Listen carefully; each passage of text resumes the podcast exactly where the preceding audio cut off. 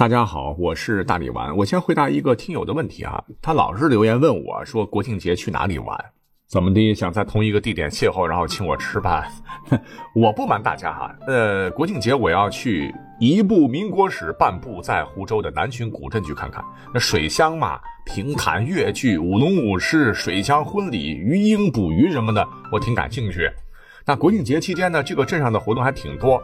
像我是吃货一枚，比较喜欢品尝美食。他们那儿的绣花锦、寻味蛋饺、湖州千张包、特色大虾，哎，咽口口水哈！江南各种美食那是数不胜数。在中秋节当天，南浔古镇还准备了这种水乡传统的百米长街宴啊，谁去了都可以吃啊。如果错过了当天呢，之后还有虾客大会，也可以去品尝。嗯，要不然我们一起约一家。好，本期大力丸要唠点不太一样的啊，就是在古代有些职业，在我们现在看起来其貌不扬，其实人家都是金饭碗、铁饭碗啊。咱们现代人不是常说竞争压力大啊，求职不容易，其实古代也一样。比如说，我们对阉人那是嗤之以鼻啊，其实宦官作为职业在古代还不错吧。虽说难跟咔嚓了，但福利待遇特别好，稍不留神呢，还可以飞黄腾达呀。所以古代它一直是个热门职业，想入宫当太监的那是打破了头的往里挤呀。我们以明朝为例啊，有一回呢，明朝宫中收人，竟然有两万多大明男儿，或自行阉割，或花钱找师傅阉割，是哭着喊着报名面试。结果嘞，僧多粥少，只录取了四千五百人，剩下的一万多人就成了白切鸡，直接就疯了，在宫门口是呼天抢地呀！哎，这真是历史的悲剧啊！那咱们也看过《水浒传》哈，这里边也有个职业，恐怕也是被不少人忽略不计啊。那还记得吗？书里边不是有一位叫拼命三郎的石秀吗？这这条好汉呢，一身毫无意义，而且特别爱打抱不平。好兄弟杨雄的媳妇儿潘巧云和别人偷情，他发现了要告知好兄弟，结果呢，贼婆子反咬一口，说石秀调戏自个儿。杨雄一怒之下就把石秀赶出了家门，收了肉铺。但石秀这口气却咽不下呀，设计让杨雄杀了潘巧云。可是呢，前脚刚杀完。有一个人第一时间便将命案是报告给了官府。那请问这个打酱油的角色到底是谁呢？嘿嘿，这便是当晚巡夜的更夫啊。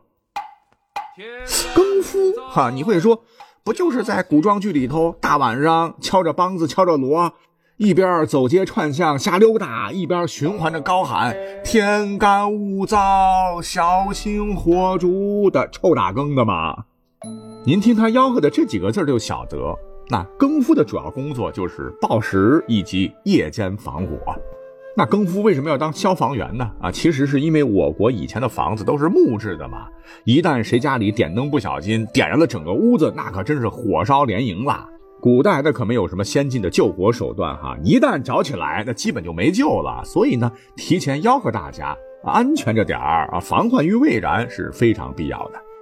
呃，如今呢，我们都是看北京时间一点、两点、三点什么的哈。过去呢，是古人将一天分为十二个时辰，夜里的每两个小时分为一更，打更从初更不断一直打到五更天。全天第一次打更的这个初更啊，就是从晚上七点左右开始啊。那个时候也没有什么夜生活啊，甚至是有些朝代太阳一落山就得宵禁，是各回各家各找各妈。那在唐朝的时候，你要胆敢在街上瞎溜达。一旦被金武威发现，哐哧给你一脑袋金瓜锤，打得你头破血流，牢房关几天。所以呢，一般人家到这个点儿也就该上炕休息了。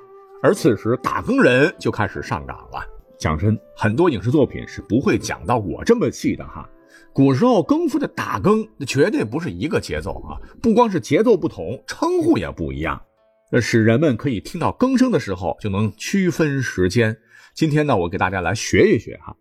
据说晚上七点开始打的更啊，叫落更，节奏是一快一慢，连续三次，大概就是咚咚咚咚，再来咚咚，间隔一会儿呢，再次循环。大家一听，哦，这是晚上戌时了。晚上九点亥时开打第二更，更夫得连打多次，咚咚咚咚咚咚。就告诉大家夜色已深，不要熬夜了。第三更从二十三点子时开始，是一慢两快的节奏，咚咚咚，咚咚咚，咚咚咚。第四更是丑时凌晨一点开打，节奏要一慢三快，咚咚咚咚，咚咚咚咚，咚咚咚咚。第五更凌晨三点寅时是一慢四快，咚。咚咚咚咚咚咚咚咚咚咚咚咚咚，然后呢就没有然后了。等第二天晚上再轮班开打。讲到这儿啊，你看如今那些古镇还保留着打更的传统，每晚呢都有镇上的老者打着灯笼来巡逻啊，不失为一种文化习俗的活化石。我个人要点一个大大的赞。呃，其实啊，我也去了不少古镇哈。你要真的挑一个古镇转转，嗯，我还是力推人文资源充足、中西建筑合璧的江南古镇南浔呢。不是说它是江南的脸面吗？还真不是虚言呐。可能我个人还是比较喜欢文化气息浓郁、商业气息不要太重的感觉吧。我每每去南浔的时候，哎呀，小镇沿河蜿蜒而建的百间楼，满是荷花的小莲庄，书香四溢的嘉业堂藏书楼等等。哎呀，这些景点的美好啊，真的是藏在我心头，久久萦绕。所以十月假期，我们约起哈。那翻回来讲哈，你肯定会好奇了。你说五更天，天还乌漆嘛黑了，怎么打更的就回去休息了？为什么古代就不打第六更了呢？其实答案很简单，因为东方泛白的时候，古时候的老百姓就已经开始起床了，哪像我们现在这么懒？人家皇帝老子都不窝在被窝里啊，被太监叫起来已经上朝多时啊。其实这个更夫不仅仅是报时还有防火这么简单，他真的是复合型专业人才。大晚上不是没有电、没有路灯、黑漆漆吗？更夫巡逻就起到了警察的作用。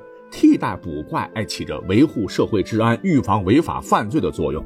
哎，这就是为什么刚才讲到的石秀犯了事儿，大晚上刚杀了人，官府第一时间便会知晓的原因。因为四处都有更夫巡逻嘛，那一个个都是行走的人肉报警电话，哎，被称作古代幺幺零。甚至是很多的历史专家经过长时间的对更夫这个古代职业的研究。认为更夫这个岗位啊，就是当时咱们的古人为了驱鬼神而专门设立的，是源自于古老的巫术，用打更以驱鬼祟。古人迷信嘛，哈，大晚上是阴盛阳衰呀，就认为晚上那是鬼神出没的时候，于是呢，就有了打更人驱鬼的说法。你像很多的这个香港影视剧当中。这更夫似乎是比较容易撞鬼，动不动就被《聊斋》里的这个妖怪一口干掉。其实不对啊，就那点能力，他能驱鬼吗？你要知道啊，如果是替街坊邻里驱鬼保平安，就说明更夫这个职业是非常受到尊重的。那这个工作呢，只有受到尊敬的巫师才能干的啊，这个技能要求是非常高的。不懂周易八卦、画符，还有法术什么的，你根本干不了。比方说《红楼梦》当中啊，就有这么一段对打更人的描写：晚上吴贵到家，已死在炕上。外面人人因那儿媳妇不妥当，便都说妖怪爬过墙，欺惊而死。于是老太太着急的了不得，替另派了好些人将宝玉的住房围住，巡逻打更。这就是例证。我们也在此做个纠正啊，因为影视剧里头啊，常常看到打更的通常都是一个人提了个忽明忽暗的纸灯笼啊。实际上，你想月黑风高啊，肯定不会让一个人执勤的哈，必是两人结行安全些，不是怕撞鬼啊。因为古时候的治安哪能都像太宗朝时路不拾遗夜不闭户啊？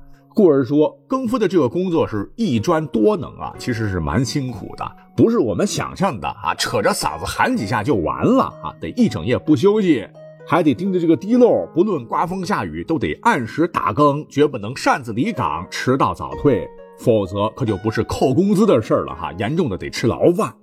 看起来更夫那是网格化管理啊，就负责几个街坊、几条小巷，可是由于关系民生，故而显得很重要。更夫这个职位大体上呢，在那个时候都是由官府直接张榜招募，或者是从一些低阶的士兵当中选拔来接任。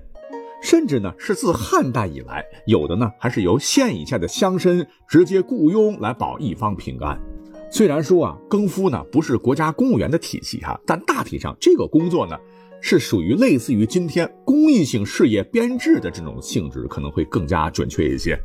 更夫应该说是有酬劳、有保障、受尊敬的铁饭碗。啊，看起来那晚上辛苦点啊，确实辛苦。可是白天空余时间还是比较多的哈。那时候更夫的收入养家糊口也是可以的。这打更职业被我们如今是貌似看不起，是因为我们不了解。但其实更夫在历史上也出过名家，比方说清末的孙达成。哎，他是谁？哈哈，他的名字很多人不知道，但他的儿子的名字你一定知道，这就是孙中山。哎，所谓是帝王将相宁有种乎啊！接下来我们再一块说两个各位不甚了解、可能被小瞧的古代职业，好了，保管有趣儿。我们可以回忆一下哈，库丁，我之前应该讲过吧？呃，就是看管银库的小役。别看似乎没啥权利，就是个管仓库混吃等死的，但相传清朝的国库库丁那可真是赚钱有方啊！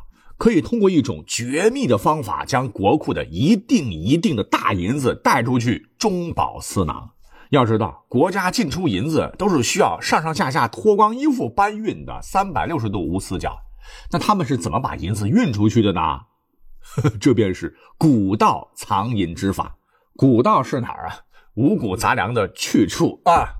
那古道藏银的这个练习是非常残酷的，先用鹌鹑蛋塞入。鹌鹑蛋之后呢，变成鸡蛋，慢慢的变为鸭蛋、鹅蛋，直到完全可以自由容纳十只鹅蛋为技术成熟的标志。这样的话，库丁呢，即使脱光衣服，也能过得了规定的什么喊口号、拍手跳等检查手段，将银库的银子是神不知鬼不觉的塞到体内啊，然后偷出去啊，一年呢能赚个几千甚至上万两，甚至呢还有一些库丁。是专门负责银库熔铸银子的啊，也是无权无地位，是个不待见的活儿。实际上，人家那是腰缠万贯。那为什么要熔铸银子呢？因为明清以后银子多了嘛，老百姓上缴的这个税都是碎银子，就得称量入库，先把收上来的碎银子重新回炉熔铸成国库刚讲的这些库丁们能够塞进整锭古道的大锭的官银。既然要将银子重新熔铸，那因为纯度不同，技术有瓶颈啊，一定会出现损耗。比方说，十两碎银子，那熔铸出来可能就剩下九两多。哎，这就是生财之道。那小丽做了手脚呢，就可以报的时候将这个损耗呢报高一些，说什么银子成色太差太碎，十几两也就能熔出个八九两。嘿，其实剩下的不就归他自个儿所有了吗？于是乎，神奇的事情发生了。库丁，朝廷最底层的小吏，竟然会被一些个绑架的碰瓷儿的给盯上了，啊，因为知道你小子油水大呀，是想方设法的专挑库丁下手勒索巨额钱财。最常见的就是先尾随库丁到一僻静处，安排个老大爷是故意撞上去，一撞上去马上倒地装死。